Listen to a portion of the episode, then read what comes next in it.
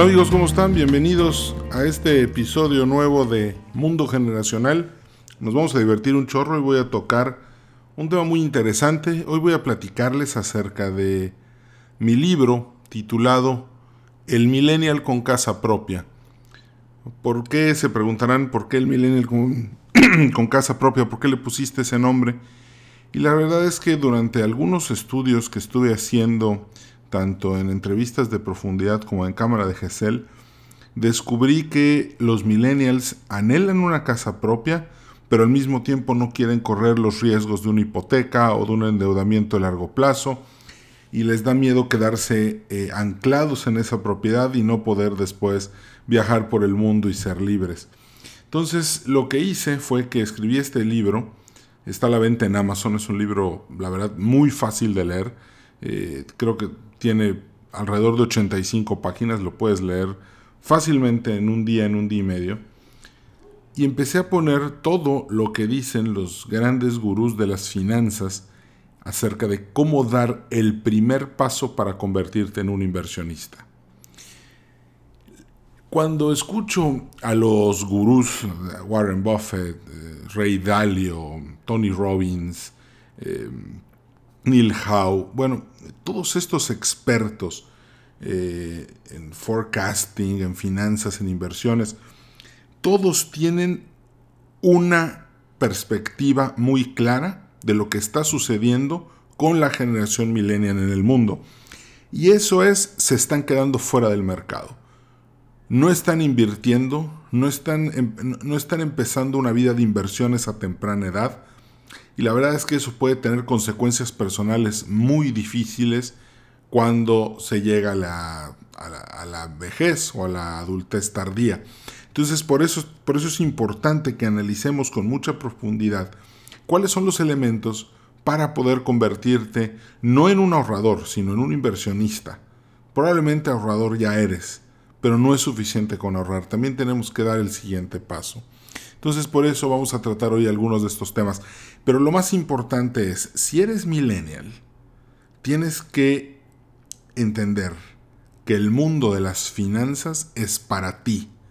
Porque el activo o el, o el no el activo, sino el factor más importante que existe en el mundo para generar riqueza y valor es la juventud. Entonces tienes que aprovechar esta etapa, este momento para poder generar todo aquello con lo que estás soñando. Porque eventualmente esto va a ser muy redituable para ti, todo lo que vamos a, a platicar ahorita. Y lo más importante, yo sé que no voy a convencer a todo el país y a toda la generación millennial de volverse inversionista, pero si logro hacerlo con pocas personas, con que unas, unos pocos me hagan caso, y, empiecen este proceso para convertirse en inversionistas y dueños de activos y de empresas, ya gané. Con eso es suficiente, con eso me siento satisfecho. Con que tú que lo escuchaste lo logres. Si no eres millennial, eres de la generación X o eres de la generación baby boomer, todo lo que voy a decir también te sirve mucho. Nada más que tenemos, yo soy X y los baby boomers tenemos dos factores que los millennials no tienen o al revés, más bien, eh, no tenemos el factor de la juventud que los millennials tienen, más bien vamos a decirlo. De esa manera, hay que entender el primer paso, ingreso activo, ingreso pasivo. Cuando hablamos de ingreso activo es todo aquello que hacemos, es digamos que nuestro empleo, nuestro trabajo, nuestra empresa, es aquello por lo que nosotros le invertimos tiempo y recuperamos dinero. Ese es el ingreso activo. El factor es tiempo versus dinero. Estás ocho horas en la empresa de lunes a viernes y te ganas 10 mil pesos mensuales. Bueno, ok. Tu tiempo genera valor por 10 mil pesos mensuales. O por 15 o por 20. Ese es el ingreso activo. De ese no nos vamos a ocupar hoy. Hoy vamos a hablar del ingreso pasivo. El ingreso pasivo no tiene el factor tiempo. El ingreso pasivo es el que te está dando dinero mientras duermes, mientras juegas golf, mientras vas a visitar a tu novia, o mientras filosofas y caminas con tu mascota alrededor de un parque. El ingreso pasivo es aquel en el que no hay que invertir nada de tiempo, por lo tanto es muy rentable. Aunque ganes 100 pesos al mes de intereses y de dividendos, son 100 pesos que no te llevaron tiempo y eso es muy, muy rentable y te hace mucho más productivo. La idea es que conforme el tiempo vaya pasando, el ingreso pasivo debe de ir aumentando, debe de ir subiendo hasta que llegue un punto en el que sea igual que tu ingreso activo, para que cuando llegues a la vejez o a la adultez tardía, ya estés tú en un punto en el que puedes vivir de tus intereses o de tus ingresos pasivos. ¿Ok? Ingresos pasivos son rentas, dividendos, eh, valuaciones de... O sea, cuando una empresa gana valor. Ahorita vamos a ir viendo un poco más de eso. ¿Por qué la juventud es un factor tan importante para convertirte en un millennial con casa propia? ¿Cuál es el secreto? El secreto es el interés compuesto. Einstein, Albert Einstein decía que la fuerza más poderosa del universo es el interés compuesto. ¿Qué es el interés compuesto? Es el interés sobre el interés. Es que este año invertiste 100 pesos, ganaste 10 pesos de intereses y el próximo año no vas a ganar 100 pesos de intereses, vas a ganar intereses sobre 110. Entonces tu ingreso va a ser 111 o sea, vas a tener 11, ya no 10 de ingreso. Y el siguiente año van a ser 122 y después eventualmente va a llegar un punto en el que lo que vas a estar ganando de intereses sobre tu inversión inicial va a ser mucho mayor de lo que recibiste el primer año. Y si además tú haces aportaciones y estás poniendo tus ahorros en inversión, pues no nada más va a crecer rapidísimo el interés compuesto, sino que además lo vas a exponenciar con, los, eh, con las aportaciones de capital y de dinero que vas a estar haciendo a tu cuenta de inversión. Vamos a poner tres ejemplos rápidos para que comprendas la fuerza de la juventud y del interés compuesto. Vamos a considerar a una persona que se llama Hugo. Esta persona eh, empezó, empieza a ahorrar a los 22 años, el 10% de sus ingresos. Su dinero lo invirtió, vamos a poner que en un fondo indizado, al S&P 500 de la Bolsa de Estados Unidos. Y hoy en su cuenta tiene aproximadamente 10 millones 232 mil pesos, ¿ok? Eh, suponiendo que pasaron 30 años. Entonces, el, hoy, esa persona, 30 años después, ahorrando el 10% de sus ingresos, todo este, todo este tiempo generó 10 millones 232 mil pesos. Entonces hoy, gracias a sus ahorros y considerando que invertiera, por ejemplo, su dinero en CETES, hoy gana 51 mil 160 pesos mensuales. Quedamos que ganaba 30. Por lo tanto, está ganando 18 mil 160 pesos más de lo que ganaba cuando trabajaba. Ojo, empezó a los 22 años, ahorró 30 años el 10% de sus ingresos. Sus ingresos fueron 30 mil pesos mensuales. Entonces, pero vamos a ver qué pasa cuando alguien empieza a ahorrar tardíamente. Vamos a suponer que el siguiente personaje se llama Paco y empieza a ahorrar a los 28 años. ¿Ok? Durante su vida ahorró el 5% de sus ingresos, ¿ok? No el 10% hizo un portafolio de inversiones que le permitió acabar, ojo, algunos años, 30 años después, con 3 millones 99 mil pesos. Invertido en CETES, ya, ya jubilado 30 años después, Paco gana de intereses 22 mil 500 pesos, perdón, gana 15 mil 500 pesos. Eso significa 22.500 pesos menos de lo que trabajaba, de, cuando trabajaba. O sea, para Paco la jubilación fue una mala noticia. Está ganando muy poco. ¿Por qué? Porque empezó tarde. Fíjense, uno empezó a los 22 y el otro a los 28. Y fíjense la diferencia que hay en el ahorro de los dos. Finalmente, un, un último caso. Vamos a suponer que Luis empezó a ahorrar a los 50 años ahorró el 20% de sus ingresos, todo lo puso en bolsa de valores y al final en su vida acabó con un capital de 3 millones y medio de pesos aproximadamente. En CETES eso le genera 17.600 pesos mensuales. ¿Ok? Hoy Luis gana alrededor de 17.600 pesos mensuales, o sea, 32.400 pesos menos de cuando trabajaba.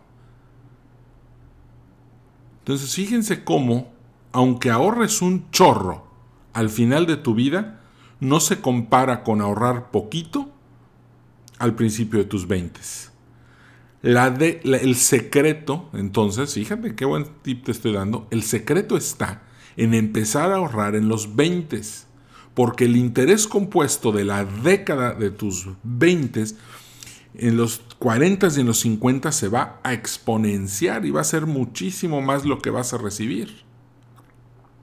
Por cierto, ojalá alguien me hubiera dado este tip a mí este, en, la década de mis 20, pero eso es lo importante, que ahorita ya lo conceptualizamos. Otro, otro tema es, mucha gente ahorra bajo el colchón, en una alcancía, en una cuenta bancaria, y déjame decirte que todas esas son malas ideas. ¿Por qué? Porque el dinero pierde valor. La inflación llega y lo que hoy podías comprar con 100 pesos, el año que viene no lo vas a poder comprar con 100 pesos. Y por todos lados ahorita hay amenazas de que viene una época de, de, inflacionaria. Entonces el dinero asentado, ganando en un pagaré bancario el 4% anual, déjame decirte que estás perdiendo dinero y no te está sirviendo de nada lo que estás haciendo porque al final la inflación te está ganando. Por eso tenemos que empezar a pensar en alternativas y no en pagares bancarios. Hay que empezar a invertir en CETES, claro que sí. Y dos, tenemos que aprender a invertir en cobertura, que es protegerte contra la inflación. Y por último, aprender a invertir en empresas que son blindadas a la inflación, puesto que los activos, tanto las máquinas, los edificios y el equipo de cómputo y los terrenos, no les afecta la inflación. Si la inflación sube, simplemente estos activos suben de valor. Entonces, eh, cuidado con la inflación, es tu peor enemigo. Entonces, vamos a, vamos, ¿qué pasa? En el podcast anterior, en el, eh, hablé sobre el ahorrador millennial y, toqué estos temas. Si los quieres escuchar ahí a más profundidad, ahí los vas a encontrar. Pero aquí hay otra parte mucho, muy interesante que ya es la casa propia. ¿Qué pasa si haces un, muy buen, una muy buena inversión, un muy buen portafolio de inversiones en tus 20? te proteges de la inflación, generas rendimientos y eventualmente a los 35, 40 años decides ya comprar una casa. Ahí te va un dato. Una hipoteca representa alrededor del 300% del costo del bien inmueble. O sea, si compras una casa con una hipoteca, a 20 años, es el valor de la casa lo vas a pagar tres veces. Entonces, entre más dinero prestado pidas, tu, cara, tu casa te va a salir más cara. Entonces, ¿dónde está la solución? La solución está en que todo ese dinero que empezaste a invertir en tus 20, supongamos que en lugar de pedir el 80% del crédito, pidieras el 50, el 40 o el 30, Velo de esta manera. Cada peso que ahorres te va a ahorrar 3 pesos de hipoteca. 3 pesos de hipoteca. O sea, cada vez que hagas un gasto inútil, multiplícalo por 3 y eso es lo que te está costando tu casa del futuro. Por eso es muy conveniente ahorrar. Dice, es que el banco me da muy poco. No, si, si estás pensando que el banco te da muy poco, es que no eres inversionista. Aquí estamos hablando de inversiones. Aquí se puede lograr muchísimo más con inversiones que con pagaré bancario. Y cada vez, imagínate todo lo que puedes ahorrar, más todo el rendimiento que puedes obtener, multiplícalo por tres y es lo que te estás ahorrando en el costo de tu casa. Y te tengo otra buena noticia. ¿Qué pasa cuando compras un bien inmueble y no necesitas vivirlo, pues lo pones en renta. Entonces te ahorraste un muy un, 300% del costo de la, de la hipoteca, lo pones en renta y entre los ingresos activos y los ingresos pasivos de esa renta, puedes seguir pagando esa hipoteca. Y eventualmente llegará el día en el que con dos propiedades puedas comprar una tercera y con eso ir pagando el, eh, costo de tu casa, de, de, tus bienes inmuebles. Y esa es la importancia. Ahorita existe Airbnb.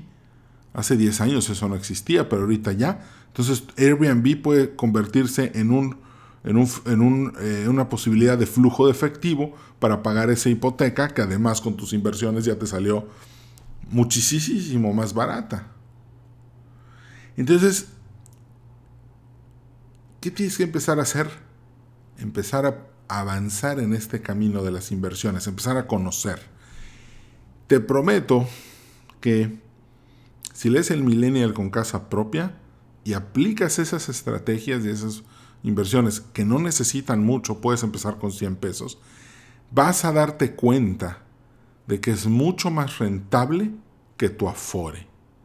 Yo la verdad, el afore no me entusiasma mucho, pienso que, es dinero desperdiciado, pero bueno, em, el día que los dejen invertir en fondos de inversión indizados a la Bolsa Mexicana de Valores, al S&P, en, ese, ese día me van a gustar los afores, pero mientras no me gustan. Te voy a poner un ejemplo del, tiempo, de, cómo el tiempo genera riqueza. Hace más o menos 90 años, 95 años, como, como 90 años, bueno, no, híjole, sí, como 90 años, se hizo el IPO, Initial Public Offering, de Coca-Cola. Para que te des una idea, un dólar invertido en 1919, un dólar, valor real, actual, hoy vale 2 millones de dólares. O sea, no eres rico porque tu bisabuelito no te compró una acción de Coca-Cola y te la heredó. Si tu bisabuelito te hubiera comprado una acción y hubiera dicho para mi hijo, para mi nieto y para mi bisnieto y para mi tataranieto, hoy tendrías acciones de Coca-Cola con el valor de 2 millones de dólares y te estaría generando rendimientos eh, trimestrales. Fíjate qué bonito. Ese es el factor tiempo en las inversiones. Por eso es importante em-, empezar a los 20.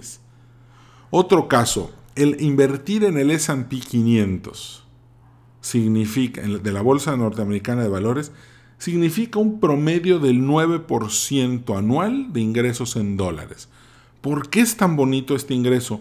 Porque no estás invirtiendo en papeles bancarios, estás invirtiendo en las 500 empresas de mayor capitalización de la economía de Estados Unidos. Estás comprando Apple, Microsoft, John Deere, Caterpillar, IBM, Bank of America, este, bueno, estás comprando McDonald's, estás comprando todas esas empresas grandes.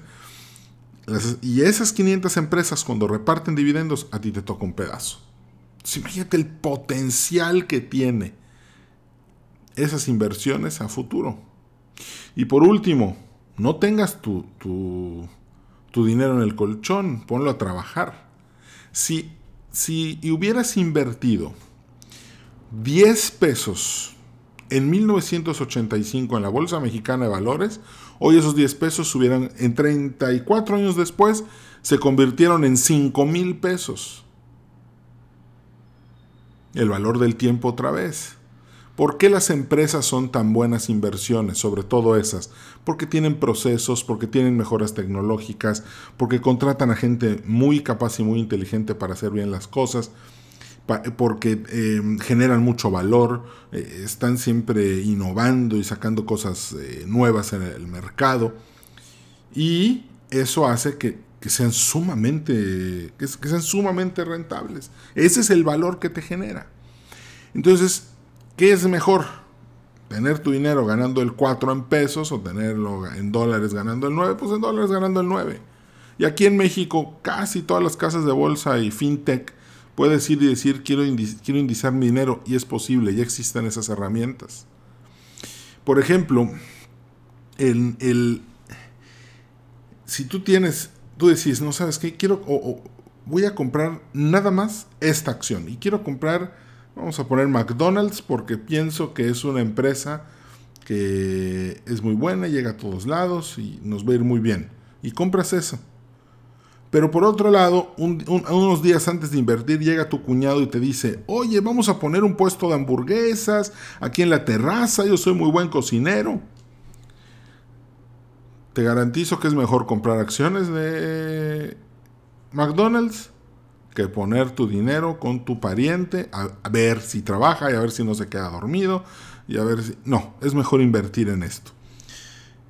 Por último, siempre he pensado que, sobre todo últimamente, que ser exitoso y ser rico y todo en México está mal visto. Tengo, tengo una teoría al respecto, es generacional, pero yo creo que ese va a ser tema de, de otro podcast, pero sí es importante que todos los mexicanos aprendamos a sanar nuestra relación con el dinero, con el éxito y con el éxito ajeno. Porque como país para poder avanzar necesitamos aprender a ver como triunfado, eh, aprender del triunfo de los demás y verlo como una enseñanza y no como una competencia y con envidia. Yo sé que ahorita algunos están pensando, Edwin, pero pues la bolsa de valores quiebra, truena, hay escándalos de corrupción y Bernie Madoff y luego se robaron los fondos de pensiones y las empresas quiebran y vienen recesiones. Sí, eso es normal. Ese es el factor tiempo, volvemos a lo mismo. Cuando tú tienes 40 años de, perspectiva de inversión, te van a tocar 40 ajustes bursátiles, probablemente cada año, un 10 y un 20 se llaman correcciones. Y los mercados a la baja, que duran, pueden durar hasta año y medio, pues es cuando el mercado se ajusta un 30%. Tienes que saber que eso no debe de importarte.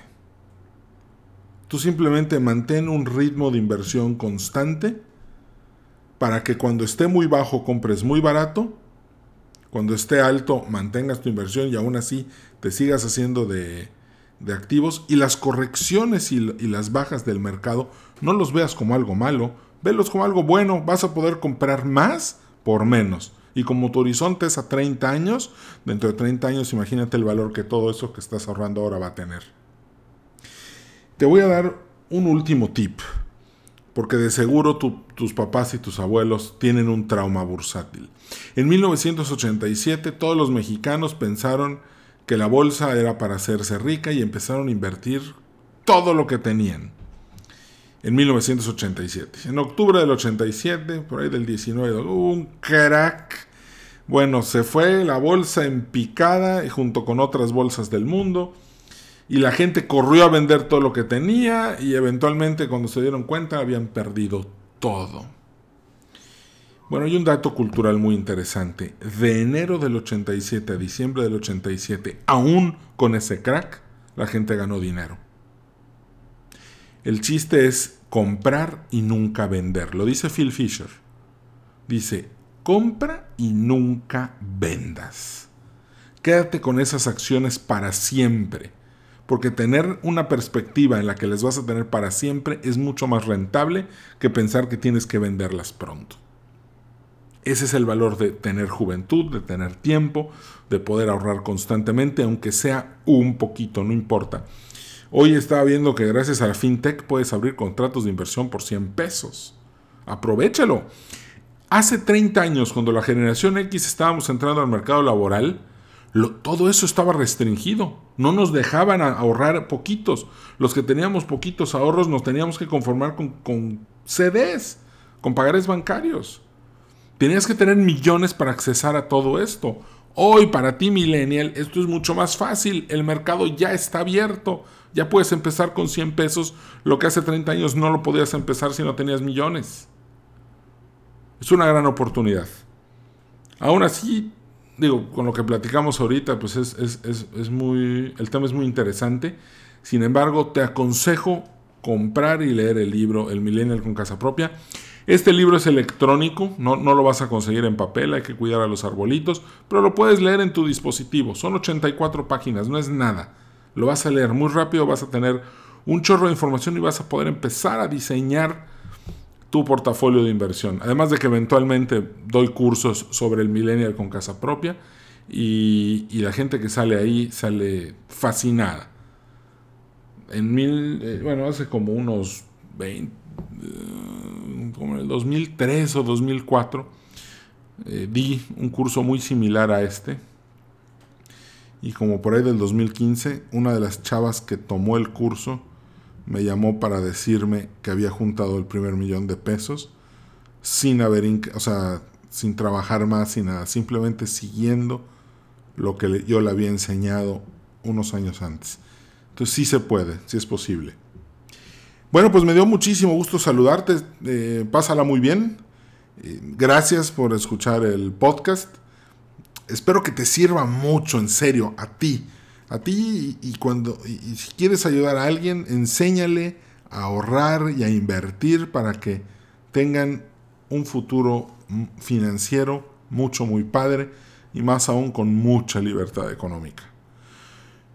Ser millennial es ser libre, por eso no se casan, por eso no tienen hijos, por eso no compran casa, porque quieren estar viajando por todo el mundo. Bueno, para poder ser libre, esa libertad que anhelas, necesitas tener libertad económica y financiera. Y el millennial con casa propia es el libro que te va a ayudar a hacerlo.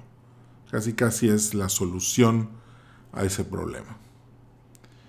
Bueno, pues me despido, me dio muchísimo gusto saludarte. Ahora sí ya, dicen que el que mucho se despide es porque no se quiere ir y la verdad es que me encanta hacer estos podcasts. Pero, pues bueno, eh, tengo que agarrar un avión a Guadalajara. Voy a dar una conferencia sobre generaciones allá. Que estés muy bien, feliz inicio de semana, ánimo y a invertir. Un abrazo, chao.